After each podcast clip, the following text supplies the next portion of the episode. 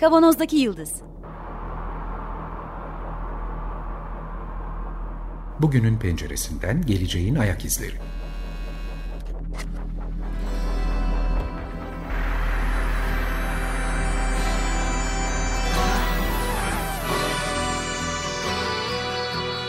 Hazırlayan ve sunanlar İsmail Başöz, Haluk Levent, Mustafa Yılmazer ve Fethiye Erbil. Zorlu Holding Sürdürülebilirlik Platformu Akıllı Hayat 2030, herkes için daha yaşanabilir bir dünya diler. Merhabalar, Açık Radyo'dayız. 94.9'da Kavanoz'daki Yıldız programında sizinle beraberiz tekrar. Geleceğin ayak izlerini sürmeye devam ediyoruz. Mustafa, stüdyoda diyemiyoruz tabii. Yine e, online bağlantılarla. Mustafa burada. Haluk ve Fethiye benim ekranımdalar en azından. Merhaba. E, ben İsmail buradayım. Bugün bir konuğumuz var. Aydın Erdem. Konda'dan desek yanlış olmayacak. Değil mi? Sadece Konda ile açıklamak yeterli mi bilmiyorum Aydın. Yeterli. Peki. Sosyal medyanın gelişimini, değişimini ve toplum üzerindeki özellikle de gençler üzerindeki etkilerini e, konuşmaya çalışacağız. Neden bunu bu konuyu seçtik? Önce onu bir söyleyelim. Geçtiğimiz hafta iki ayrı hipotezle bitirmiştik. Ben sosyal medyadan haber alma oranı arttıkça muktedirlerin toplumu yönlendirme gücünün azalacağını iddia etmiştim. Mustafa da bunun böyle olmayacağını, olamayacağını değişik sebeplerle çok detaylarına şimdi girmeyelim söylemişti. Biz de bunun üzerine bu konudaki yetkin bizim uçuşan hipotezlerimizi ayağını yere basmak üzere bu konudaki yetkin bir arkadaşımızla sohbet edelim dedik. Geçen hafta da anons etmiştik zaten. Aydın tekrar hoş geldin. Hoş bulduk. Kısaca bir tanıtır mısın kendini? Tabii. Tabii. Yalnız baştan söyleyeyim hipotezleriniz çok iddialı olduğu için ben o kadar yetkin miyim bunları teyit etmeye ya da teyit etmemeye çok emin değilim. İsmim Aydın Erdem. Konda araştırma ve danışmanlık şirketinde çalışıyorum. Oradaki titrim analist olarak geçiyor ama Konda birçok şeyi ufak bir ekiple bir arada yapan bir kuruluştur, kurumdur. O yüzden hani bir araştırma şirketinde, bir danışmanlık şirketinde yapılabilecek her şeyi bir şekilde yapıyoruz. Hani sahanın içine de giriyoruz, analiz de yapıyoruz, yorum da yapıyoruz, derin görüşme de yapıyoruz. Bu hem iyi hem iyi kötü bir şey, o ayrı bir konu. Yani çok eğlenceli bir şey tabii çalışan birisi için ama yorucu. Ben burada herhalde olmamın sebebi tahmin ediyorum ki sosyal medya ile ilgili Türkiye'ye dair verileri ortaya koymak. Zaten normalde Konda'dan herhangi birisi herhangi bir toplantıda, televizyon programında ya da radyo programında bu şekilde olduğunda genelde rakamlarla konuşması gerekiyor. Çünkü bizim işimiz rakam. Konda dediğiniz kurum toplumu sayılarla anlamaya çalışıyor. Buna niceliksel araştırmalar diyoruz. Niceliksel dışında niteliksel çalışmalar da yapıyoruz. Biraz Konda reklamı yapayım müsaadenizle. Lütfen. e, açık radyoda olsak bile. Yani bu tip çalışmalar yapıyoruz. Yani sürdürülebilir çalışmalar yapıyoruz. 10 yıldır her ay ülkeyi anlamaya çalıştığımız bir çalışmamız var. Abonelik sistemi her ay bir araştırma yapıyoruz. Dolayısıyla 10 yıl boyunca her ay benzer soruları ya da farklı konularda karşılaştırabilecek konuları insanlara yönlendirdiğimizde topluma dair bir algınız oluşuyor. Ama topluma dair algıda şöyle bir şey, ne kadar çok şey biliyorsanız toplum hakkında da esasında çok fazla bir şey bilmediğinizi anlıyorsunuz. Çünkü çok değişken, çok ufacık ufacık parçaları olan bir şey. Dünyadaki her şey gibi herhalde yani insan vücudunu anlamakla da ilgili aynı şeyi söyleriz, toplumla da ilgili. Bizim yaptığımız işte o. Elimizden geldiği kadar sizin hipotezlerinize rakamsal yanıtlar ya da yorumlar bulmaya çalışırız. Bir küçük şey sorabilir miyim? Konuşmanın Tabii. arasında niceliksel ve niteliksel çalışmalar dedin. Çok kısaca bir açar mısın bunu? Tabii. Şimdi biz bu tip açıklamaları yaparken doğru kelimeleri kullanmaktan çok e, imtina ediyoruz. Çünkü e, Konda ekibinin içinde hani tam anlamıyla akademisyen, tam anlamıyla bilim insanı olan kimse yok. Yani doktora yapan arkadaşlarımız var. Hani e, yüksek lisans yapan arkadaşlarımız var. Hani akademik çalışmalar yapan arkadaşlarımız var ama hani biz yaptığımız iş tam anlamıyla bilimsel karşılığı vardır diye, tanımlarının vardır diye iddia edemiyoruz. Ama hemen kendi bildiğim kadarıyla niceliksel ve niteliksel farkını söyleyeyim. Niceliksel adından da anlaşılabileceği gibi sayılar üzerinden toplumu anlamak. Siz bir toplumda kim ne kadar çok şey söylüyorsa ona göre yorum yapıyorsunuz ya da ne kadar az şey söylüyorsa yani yüzde şu kadar söylüyor. Dolayısıyla teker teker saymakla, niceliklerle ilgili bir konu. Niteliksel e, araştırma ise adından da anlaşılabileceği gibi biraz daha derinlemesine araştırmalar yapmak. Yani bu buna niceliksel çalışma anket dediğimiz şey. Yani hani kapılara gitmek, belli bir örneklem dahilinde insanlara gidip sorular sorup toplumu anlamaya çalışmak. Öbürü de niteliksel olarak e, daha derinlemesine, daha bireyler özelinde çalışmalar yapmak. Niteliksel çalışmalar neticede bir iddia çok ortaya koyamıyor olabiliyorsunuz. Çünkü elinizde bir pozitif bilime dayanan bir rakamsal bir sayısal bir veri yok. Dolayısıyla hani istatistiksel bir şey değil yani bu. İstatistiksel bir sonuç ortaya koyamıyorsunuz ama hani derinlemesine anlıyorsunuz. Yani bir takım e, deneyimlerin e, toplumun herhangi bir kesiminde ne gibi izler bıraktığını ya da ne gibi ruhani değişimler, zihinsel haritalarında değişimler olduğunu ortaya koymak isterseniz niteliksel çalışma yapmanız gerekiyor. Ee, evet. Ama hani neticede bir seçime doğru giderken ya da toplumun ne kadarı ne düşünüyor diye ya da bir siyasi tercih etkileyecek bir unsuru araştırıyorsanız yani son yapılan bir askeri operasyonun ne kadar destek alıp almadığını anlamak istiyorsanız e, yani onu niteliksel olarak ölçmek başka bir şeydir. Niceliksel olarak ölçüp hani bunun siyasete etkisini daha kolay anlayabilirsiniz. Ama son zamanların trendi anladığım kadarıyla akademik dünyada, sosyal bilimlerde ikisini karıştırmak. Çünkü sosyal bilimcilerin bir kısmı hani niceliksel çalışma hiçbir şey demek değildir, bireydir falan filan üzerine konuşup hani niceliksel çalışmaların çok tanım oluşturmadığını iddia edebiliyorlardı. Ee, bunun iki tarafı var ama son gelinen dönemde hani sosyal bilimlerle ilgili diyorlar ki siz niceliksel bir çalışma yapın ama ortaya çıkan sonuçları da niteliksel çalışmalarla daha çok anlamlandırın. Biz de aynı o modaya uygun şekilde bir nevi bunu yapmaya çalışıyoruz. Evet. Yani hani herhangi bir konu bizim dikkatimizi çekiyorsa ona derinlemesine iniyoruz. Peki. Niteliksel çalışmalarla. Şimdi bugünkü konumuza dönelim. Ee, yalnız bu arada şeyi de söyleyeyim önceden. Elbette sayıları, konuda olarak yaptığınız çalışmaların sayılarını alalım senden ama Aydın bir yandan o sayılara biz zaten internetten de ulaşabiliyoruz.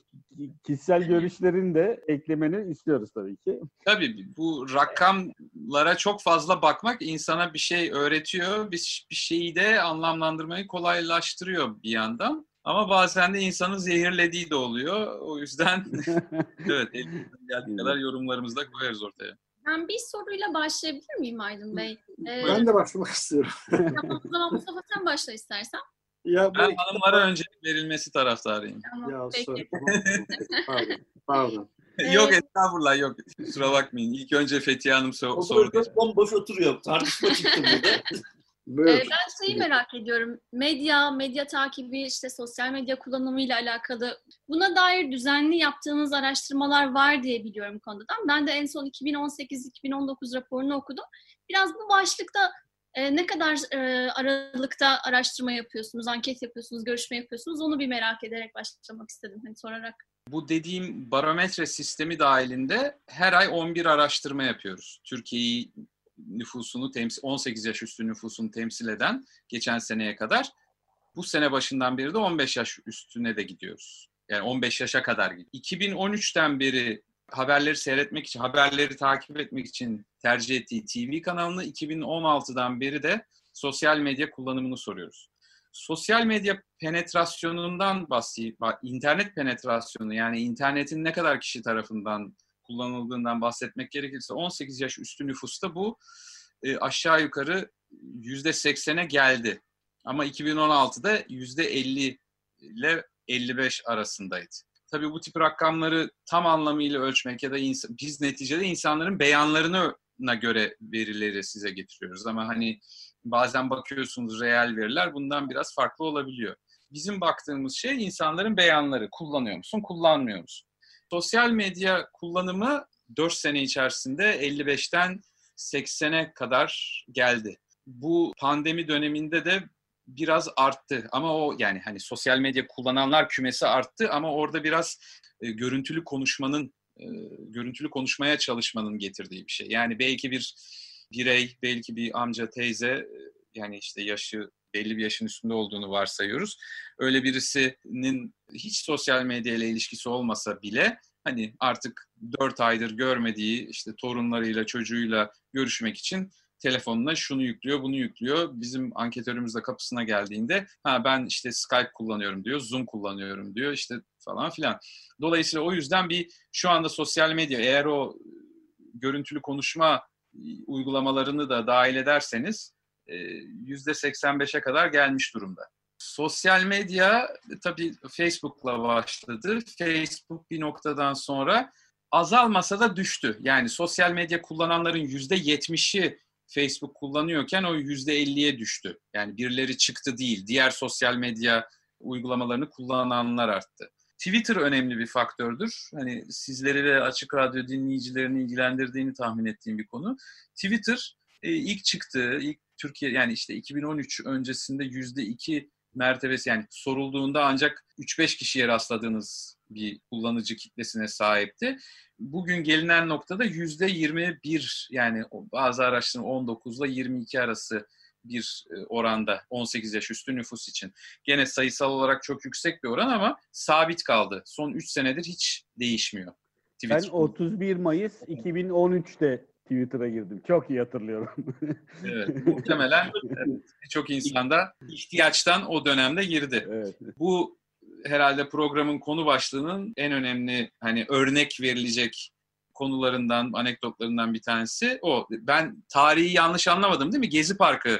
Evet, evet. Hemen, hemen o gün yani. Tabii. Gezi Parkı'nda bir sürü insan. Yani herhalde bu toplumun hani ilk gerçekten medyadan tüm bilgileri alamadığını kitlesel olarak idrak ettiği ilk demeyeyim de en önemli dönemlerden bir tanesiydi. Yani bir sürü insan gerçekten haber alamıyoruz dedi. O zamanlar bu kadar kutuplaşmış da değildi henüz.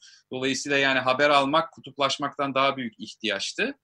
E, muhtemelen e, o, o dönem bayağı bir insan yeni abone oldu bir sürü sosyal medya kanalına ama bunu bizim tabii yani o, o oradaki değişimi bizim araştırmadan anlamamız mümkün değil. Yani o zamanlar bir yükselme vardı ama yani hani o iki ayda bir yükselme olduğunu ölçmemiz sayısal olarak hayli güç. Aydın bir şey sorabilir miyim? E, bu kullanmaktan kasıt ne? Bir de böyle yoğunluk ölçümü gibi bir şey yapabiliyor musunuz yani? O tür sorularda var mı?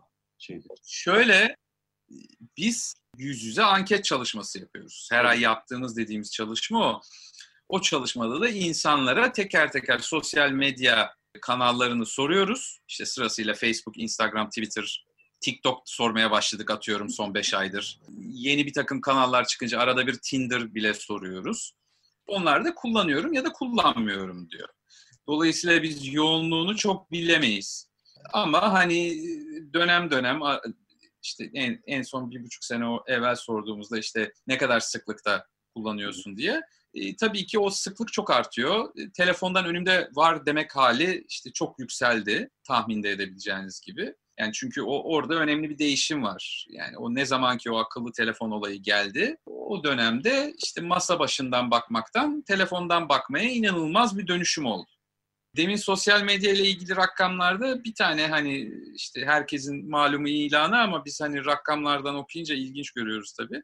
Instagram tabii çok inanılmaz bir artış yaşadı. Yani Twitter'ın çünkü mesela Twitter dediğim gibi %20'yi 21'i geçemiyor 3 senedir Türkiye'deki e, nüfus arasındaki kullanıcı oranı. Ama Instagram dediğiniz sürekli yükseliyor. Facebook bir dönem olduğu gibi. Mustafa ee, müsaadenle tam yeri gelmişken ben e, sormak istiyorum.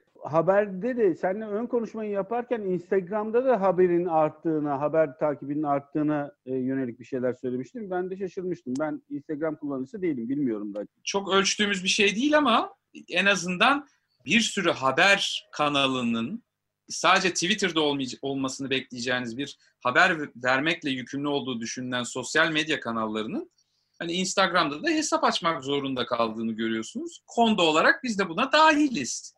Anladım. Yani biz neticede sosyal medya olarak seçeceğimiz şeyin Twitter olduğu çok açık. Ama biz son iki senedir Kondagram diye bir Instagram hesabı açtık ve ayda bir verdiğimiz bir vereceğim diye bir hani bizim araştırmalardan bir grafik var ya da yeni rapor ilanı yaptığımızda Instagram'dan da vermeye başlıyoruz. Yani o biraz zaten kaçınılmaz bir şey. Yani Tinder yükselse yüzde 20'ye 30'a oradan da haber vermeye çalışacak. Oradan da kendini var etmeye çalışacak bir sürü kanal. Yani bu haberi vermek vermemek değil. Yani var olmak için orada olmak zorundasınız. Çünkü o bir dünya, o dünyanın içinde kalmak zorundasınız. Ee, ekibiniz yani bu konuda da Sizin çalışan ekip demiştin ya. O Evet. ekip matematikçilerden mi oluşuyor? Matematik, istatistik konuları mı? Yoksa Yok. sosyal bilimler konularında çalışanlar falan da mı var? Yok yani matematik bilen sosyal bilimciler desek daha doğru olur. Ne güzel. Ee, Ama yani şu anda karşınızda Konda'dan konuşan kişinin e, background'unun konuyla hiçbir alakası yok mesela. tamam. Olmaz. Yani ben mimarlık okudum sonra televizyon işlerine, medya işlerine girdim falan filan. Tabii yani benden çok daha yetkin insanlar var ama Konda olarak bizim becerimiz kendimizden zeki, donanımlı insanlarla çalışabilme becerisi bir yandan.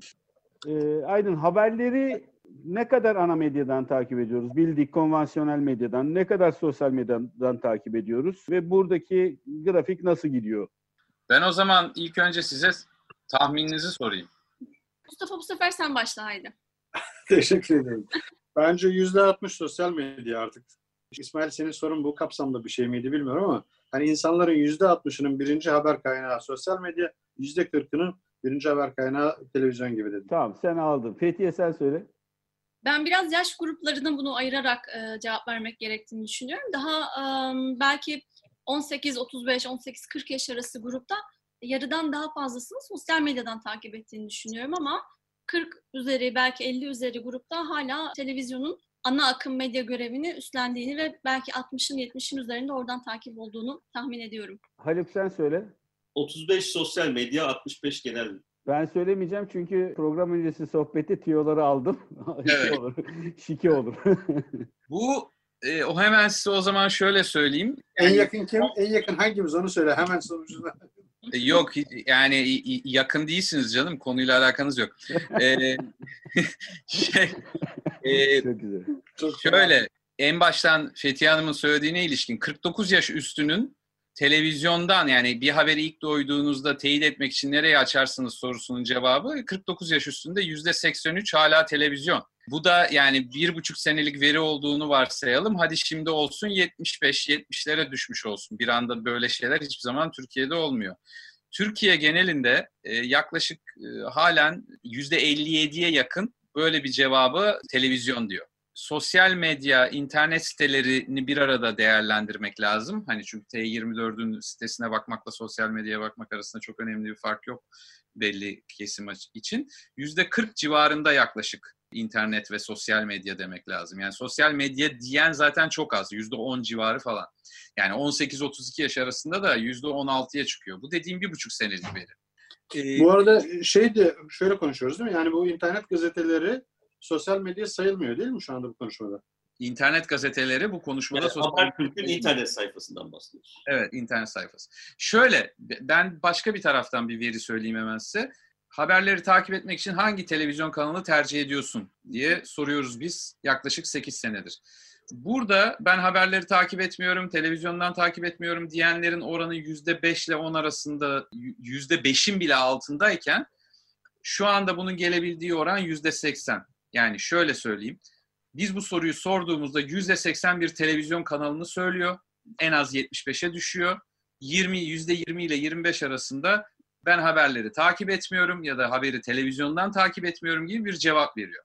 Dolayısıyla hala televizyonun bir etkisi var. Çünkü e, insanlar için hala televizyonun evlerindeki varlığı çok etkin. Biz haber olarak baksak bile önünde arkasında dizi olduğundan, kendi seyretmese çocuğu seyrediyor olduğundan televizyon hep açık. Dolayısıyla bir televizyon aşinalığı var. Sosyal medya gençlerde tabii ki çok daha etkin. Yani çok daha düşük. Yani ne demiştik demin? 18-32'nin sadece üçte biri ben televizyondan teyit ederim diyor. Yoksa %65'i internet siteleri veya sosyal medya diyor. Sosyal medya kullanımı neredeyse %100'e yaklaşmış durumda bu kırsal kesimde yaşamıyorsa eğer. Yani tabii ki etkisi çok var ama İsmail'le konuştuğumuzda daha önce buna benzer bir şey söylemiştim. Televizyon bir maruz kalma mekanizması bir yandan. Şimdi şu anda böyle bir şey geçerli değil belki ama bunun tam tersi geçerli belki televizyon dediğiniz şeyde. Hani bizim küçüklüğümüzde televizyondan bir sürü şeye de maruz kalıyorduk. Şimdi ise sosyal medyada siz seç, seçebiliyorsunuz neleri duyabileceğinizi. Bir takım şeyleri duymak istemiyorsanız duymayabiliyorsunuz. Türkiye'nin de kutuplaşmış bir ülke olduğunu e, varsayarsak belli oranda kutuplaşmış bir insan insanın e, siyasi görüşü merakından öne çıkabiliyor.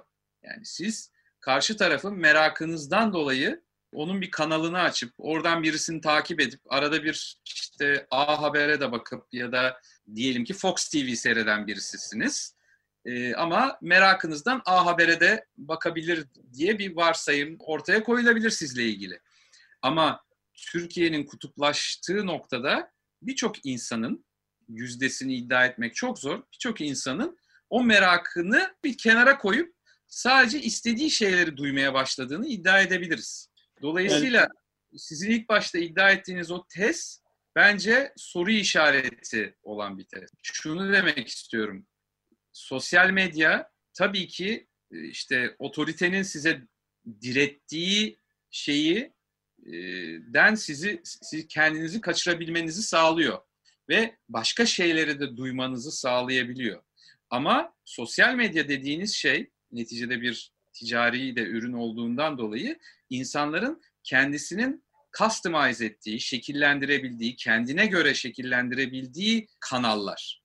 Ne oluyor öyle olunca? O kanaldan size sadece sizin tercih ettiğiniz, sizin duymak istediğiniz, sizin hoşunuza giden, sizin yüreğinize su serpen haberler duymaya başlıyorsunuz. Duyacak hale getiriyorsunuz. Bunu yapmayan, yani bunun aksini yapan, ben onu da dinliyorum, bunu da dinliyorum, ben o tipleri de takip ediyorum, ben bu tip adamları da takip ediyorum diyen insanların beyan olarak daha az, fiilen de çok az olduğunu düşünüyorum. Yani bu tip şeyler beyan eden insanlar olabilir. Yani ben onu da dinliyorum, bunu da dinliyorum. Ben her hani so, yani bu dediğimiz hikayede. Aslında merkezi bir otoriteden belki uzaklaşmış oluyor ama küçük küçük o Bekir abinin yankı yankı odaları diye adlandırdığı, evet. masallaştırdığı evet, evet. E, ve o alanda oluşmuş küçük otoriterlere e, maruz kalıyor. Evet. Üstelik de bu haldeki insanların e, manipüle edilmesi de bu Cambridge Analytica falan olaylarından da gördük. Son derece kolay oluyor herhalde. Değil mi? Yani bu bu şekilde kompartmanların oluşması bu açıdan kötü. Yani bir özgürlük alanı olarak tanımlamak çok kolay değil şu anda. Ama öyle başlamıştı esasen. Bir 10 sene evet. önce biz e, haberin ve bilginin özgürleşeceğini düşünüyorduk bununla. insanların haber ve bilgi ben, almak. Arçan. Ben kendi adıma hala sosyal yani ben her alanın her şeyin gerektiğinde özgürlük alanı olduğunu düşünüyorum. Sosyal medyada hani manipülasyonun kolay yapılabildiği, yönlendirmenin kolay yapılabildiği, işte yankı odalarının, kompartmanların çok kolay oluşturulabildiği bir yer olsa da kutuplaşmaya gerektiğinde çok hizmet eden bir unsur olsa da, bir medya alanı olsa da gene de yani şu anda varoluşu itibariyle özgürlüklere daha fazla hizmet ettiğini düşünüyorum. Potansiyel olarak. Evet. Potansiyel olarak en azından. Yani bir sürü evet. bir sürü sivil toplum kuruluşunun varoluşu sosyal medyaya bağlı. Bir sürü söylemin varoluşu sosyal medyaya bağlı. Bence o yani ben o konuda çok pesimist değilim. Sosyal medyayı bence en azından gençler istediği gibi kullanıyor. Manipüle de oluyorlar ama kendi lehlerine kullanıyorlar. Aslında daha önceki programlarımızda da belirtmiştik. Hem bilgiye istediğimiz gibi de ulaşabiliyoruz. Evet yankı odaları çok önemli bir olgu şu anda. Bunu bunu fark etmemiz gerekiyor. Genelde de kutuplaşmanın daha da dayattığı bir durum bizim için şu anda. Bu çok doğru. Fakat bununla beraber haberi konvansiyonel medyadan alamayacağımız haberleri de alabildiğimiz için önem taşıyor. Katılıyorum bu arada. Fakat bilgilerin yanlışlığı da aynı hızla da teyit edilebiliyor artık. E, bu çok önemli bir e, veri, bir, bir, çok önemli bir durum bizim için gerçekten. Ben bu açıdan çok güveniyorum. Toplumun yanlış yönlendirildiği, yalan haberin çok çıktığı söyleniyor. Önümüzdeki haftaki programda daha çok üstüne duracağımız bir rapor var. E, 2020 Reuters Enstitüsü'nün dijital haber raporu diye çıkardığı bir rapor. Covid-19 haber tüketimini derinden etkiledi başlığıyla. Teyit.org e, mesela bu haberi sitesine koymuş durumda. Bu çalışmadan çok kısa bir bilgi vereceğim ben şimdi. Yine de sosyal medyadan gelen haberlere güven konusunda da dünyada bu rapordan yapacağımız alıntıyla değişik ülkelerde değişik şekillerde e, oranlar var. Mesela Brezilya'da %84 oranında çok yüksek bir güvensizlik olduğu söyleniyor. Türkiye'de bu oran %62 oranında güvensizlik. İsmail sosyal medyadan gelen haberlere mi ana akım medyaya mı? İnternet internetten gelen yani konvansiyonel medyanın dışındaki internet haberlerini diyelim. Brezilya'da %84 güvensizlik, Türkiye'de %62 güvensizlik olduğunu söylüyor bu raporda. Hollanda'da da %32'ye iniyor. Yani daha fazla güveniyor Hollanda'da konvansiyonel medya dışındaki haberlere. E, yine Danimarka, Finlandiya gibi ülkelerde de yine endişe var ama daha aşağı doğru geliyor. %40'lar, %30'larda. Yine ismini geçirdiğimiz siteyi de, Teyit.org'u da tekrar e, hatırlatmış olalım. Neyse ki hem sosyal medyadan hem de bu tür sitelerden e, artık haberlerin doğruluğunu da tespit etme şansımız var ve bu, bu bir alışkanlık olarak da değişiyor, gelişiyor artık. Bunun da çok önemli bir durum olduğunu düşünüyorum ben. Son sözü kendim söylemiş oldum bu program için en azından. Süremiz tamamlandı. Ee, önümüzdeki hafta bu sohbete devam etmek istiyoruz. Bu yayının size ulaşmasını sağlayan bütün arkadaşlara, Açık Radyo çalışan arkadaşlara çok çok teşekkür ediyoruz. Bizim de sosyal medya e, bağlantımız var. Evet, bir e-mail adresimiz var. kavanozda yıldız.gmail.com Destekçimize de çok teşekkür ediyoruz. Sağlıklı bir hafta diliyoruz. Hoşçakalın.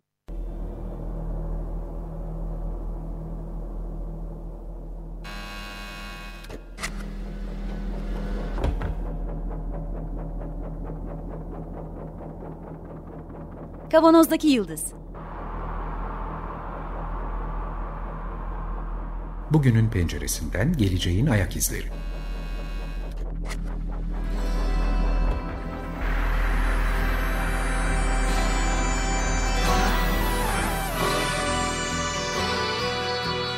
Hazırlayan ve sunanlar İsmail Başöz, Haluk Levent, Mustafa Yılmazer ve Fethiye Erbil.